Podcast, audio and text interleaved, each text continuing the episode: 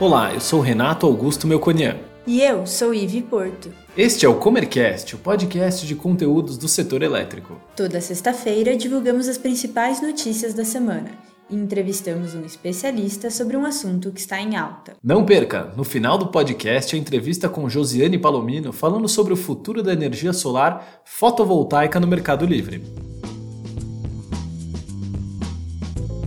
Mas antes, vamos às principais notícias da semana. CEPEL valida a versão do DECEM para uso oficial do ONS em 2020. Nesta primeira etapa, o modelo será utilizado pelo ONS para definir o despacho das usinas.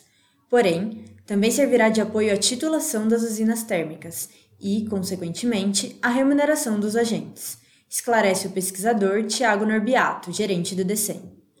Segundo o canal Energia, Tiago afirmou que em 2021 inicia-se a etapa final da implantação do sistema, que será adotado para a formação do preço de energia pela Câmara de Comercialização de Energia Elétrica, desempenhando papel de suma importância na comercialização de energia elétrica no Brasil. Para saber mais, acesse o segundo episódio do podcast da Megawatt. Conforme revista Exame, as contas de energia elétrica dos consumidores de todo o Brasil poderão ter um aumento médio de 2,42% em 2020. A ANEL, Agência Nacional de Energia Elétrica, abriu em novembro consulta pública sobre o orçamento para a Conta de Desenvolvimento Energético, um dos subsídios pagos pelo consumidor de energia. Essa consulta poderá acarretar um aumento no custo da energia elétrica de 2,42% em média para 2020 essa é uma notícia da revista Exame.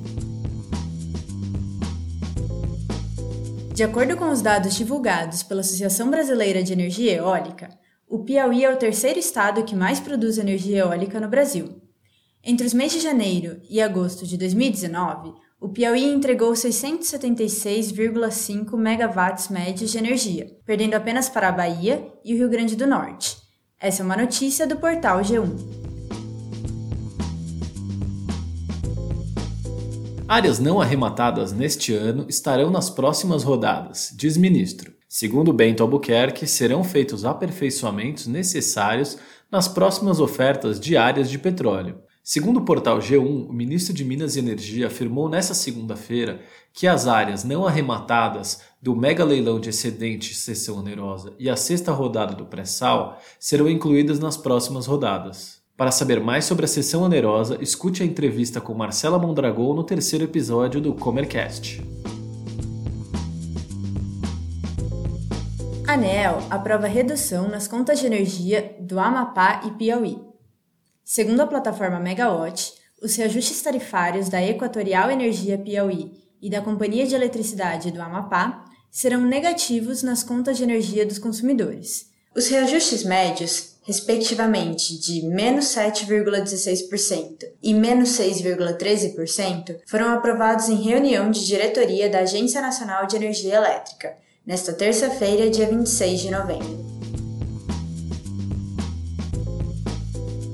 Rodrigo Limpe fala sobre postergação da consulta pública sobre GD. Conforme entrevista para a plataforma Megawatt, Rodrigo Limpe, diretor relator do processo na Agência Nacional de Energia Elétrica, ANEL, contou o motivo da postergação e um pouco sobre os possíveis caminhos que serão analisados ao fim do período de contribuição. As novas regras devem ser aprovadas no primeiro semestre do ano que vem, estima o diretor.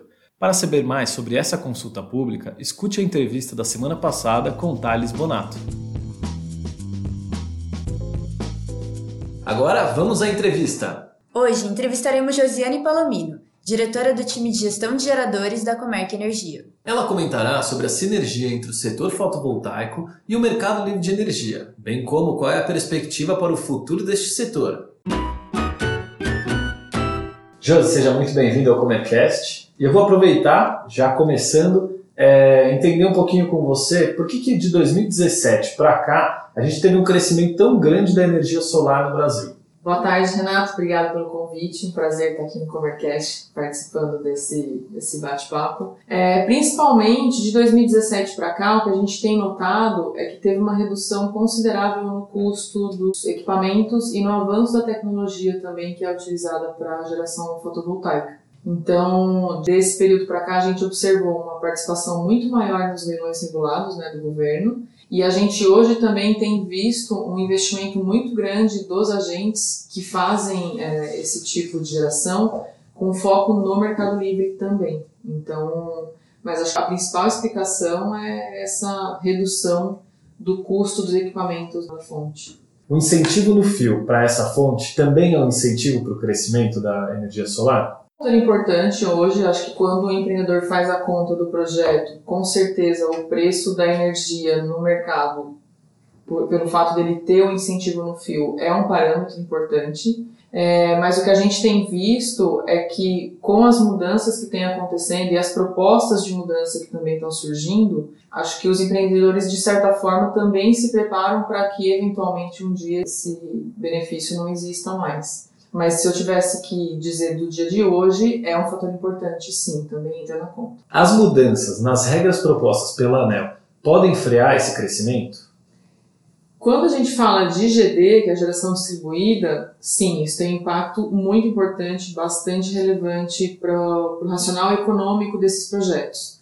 Mas quando a gente fala de geração voltada para o mercado livre, a conta é um pouco diferente. Então, Acredito que na parte da GD, dependendo do que a regulação vier para esse segmento, sim, pode inviabilizar muito projeto. Mas na parte de geração centralizada, que são os projetos maiores e destinados para geração para mercado livre ou regulado, eu acredito que, que não, não teria muito esse impacto. E a, a energia solar já tem um preço competitivo no mercado livre? É um desafio. É... Porque quando a gente olha os resultados dos leilões do governo, a gente tem uma sinalização de preço bem competitiva. Então, se a gente pegar como exemplo o, os últimos leilões agora de 2019, o primeiro de 2019 a gente saiu com uma média aí de 60 e poucos reais, e o segundo leilão já em torno dos 80 reais, porque teve uma mudança de regra significativa com relação à sazonalização da entrega de energia. Mas, de certa forma, o que a cadeia em geral coloca é que este é um preço que não necessariamente sustenta o projeto por si só.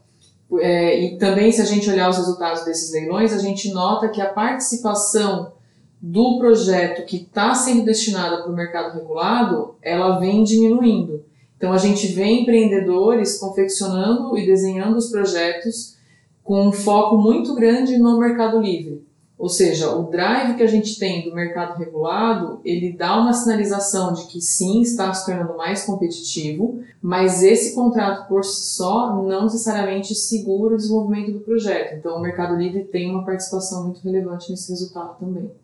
Quando você fala em 80 reais, é um contrato de super longo prazo, né? Sim, Isso são faz... contratos de 20 anos, ah. exatamente. E todos eles são indexados pelo IPCA. E isso faz sentido para o mercado livre atual?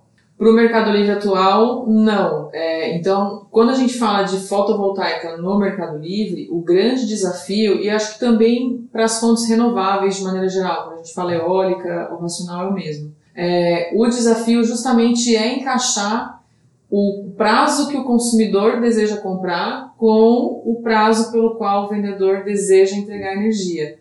Porque esses projetos buscam financiamento em bancos como BNDES, BNB, ou outras fontes de, de financiamento.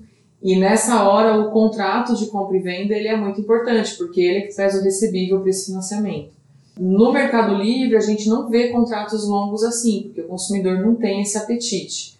Mas, por outro lado, a gente já vê um amadurecimento do mercado e até uma sinalização dos próprios empreendedores de que tem espaço para isso. Caso contrário, a gente não veria esse movimento de destinar cada vez menos energia para o mercado regulado. O que, que 2020 reserva para a energia solar, tanto no mercado livre quanto no cativo? Olha, 2020 traz bastante discussão e bastante motivação para a fonte de maneira geral, porque na parte do regulado vai depender muito do tipo de fonte que o governo deseja incentivar até falando de participação em leilões mesmo, né? Vai depender muito desse norte que o governo vai dar para os tipos de fonte e para a demanda que realmente vai ser necessária para a contratação no ano de 2020. Já para o Mercado Livre, o que eu tenho notado é que muito se fala sobre como sustentar essa, esse movimento de a fotovoltaica ir para o mercado livre. Acho que é um caminho que não tem mais volta.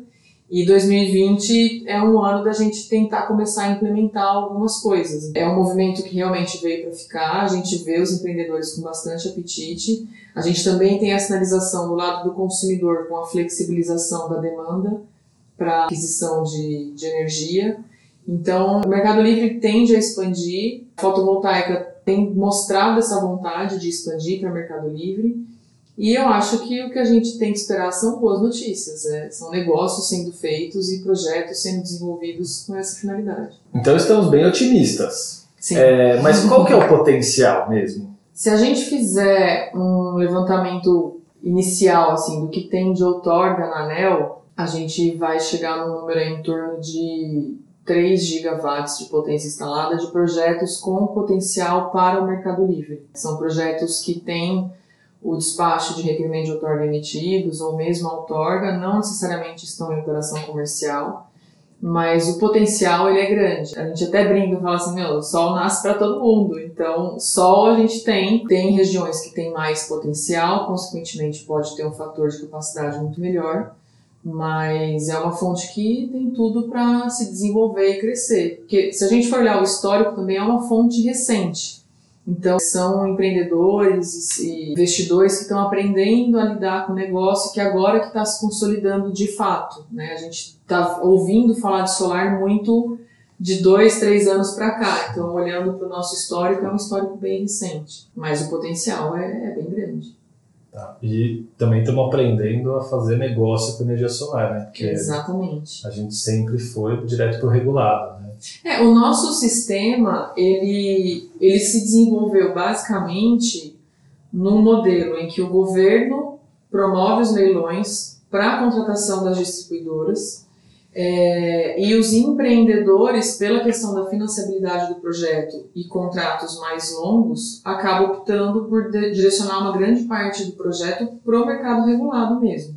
Só que hoje a gente passa por uma inversão disso, porque os leilões estão aparecendo cada vez com demanda menor e a oferta que se cadastra para participar dos leilões está cada vez maior. Uhum. Então, se a gente pegar os resultados do último leilão agora de 2019, o tanto de projetos cadastrados versus o que foi efetivamente negociado tem uma distância muito grande. Então, tem muito projeto potencial que não foi negociado em leilão. Essa energia tem que ser direcionada para algum, algum lugar. É, e também olhando o histórico, esses leilões inicialmente eram muito focados em fontes térmicas e na hidráulica, porque o nosso sistema ele é majoritariamente hidrotérmico, né, o nosso sistema de, de geração. Mas isso é algo que, no, com o passar dos anos, também vem mudando. A gente vê uma primeira onda que teve o surgimento da biomassa, lá por volta de 2008, quando os projetos começaram a fazer mais sentido, né, economicamente falando.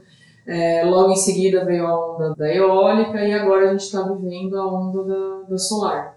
Então, hoje, olhando a matriz, ela sim se desenvolveu desde então com o foco do regulado, mas a gente percebe que agora abre espaço para que o mercado livre seja de fato o direcionador da expansão do parque. A gente sabe que a maioria dos projetos são financiados pelo BNDES, muito porque eles fazem os contratos no regulado. Isso é possível também no mercado livre? Sim, inclusive recentemente o próprio BNDES é, publicou novas diretrizes de financiamento de contratos com foco no Mercado Livre, ou seja, utilizando os recebíveis de contratos de prazo menor para que os financiamentos possam ser aprovados por esses empreendedores. É um modelo novo, é algo que surgiu tem menos de um mês aí no, no setor era um movimento que já vinha sendo feito lá atrás, mas que de alguma forma, pela conta do PLD Suporte, que foi o preço de referência que eles chamaram, os empreendedores não se sentiram muito atraídos pelo valor em si,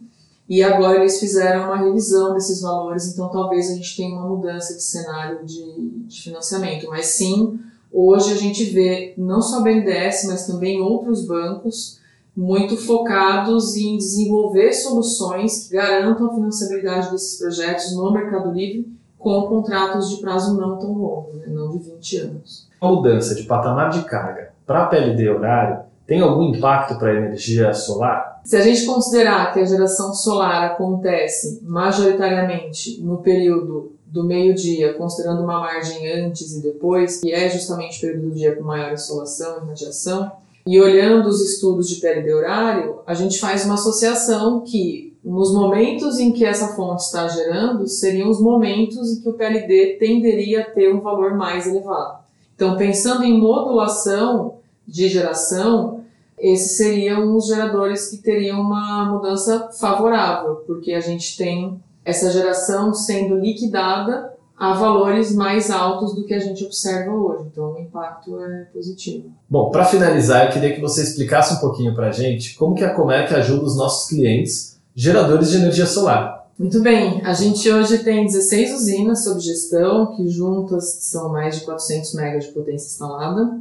E o nosso dia a dia com eles é desde o começo do projeto, então se o empreendedor tem um projeto e tem dúvidas sobre como fazer na ANEL ou se ele quer se cadastrar no leilão, a gente tem serviços que dão esse suporte, né, essa consultoria. E também, depois que ele entra em operação comercial, a gente faz todo o trabalho de gestão do portfólio de contrato deles, tanto junto à CCE, né, a Câmara de Comercialização, toda a parte operacional de registro e validação de contratos, monitoramento de medição, a representação na Câmara, propriamente dita, e também consultoria comercial, no sentido de identificar as oportunidades, entender o melhor momento de fazer a, as posições né, de compra ou venda, todo esse suporte regulatório, comercial, pré e pós-operacional, a gente pode atender aqui pela Comerc. Muito obrigado, Josi. Obrigada a vocês. Até! Se tiver interesse em saber mais sobre a Comerc Gestão de Geradores, envie um e-mail para faleconosco.comerc.com.br. Aguardamos seu contato. Gostou desse episódio? Comente ou nos avalie no seu aplicativo de podcast preferido. Tem sugestões e feedback? Mande para o nosso e-mail faleconosco.comerc.com.br ou pelas redes sociais. Os destaques desse episódio podem ser encontrados na descrição. Até, Até a próxima. próxima.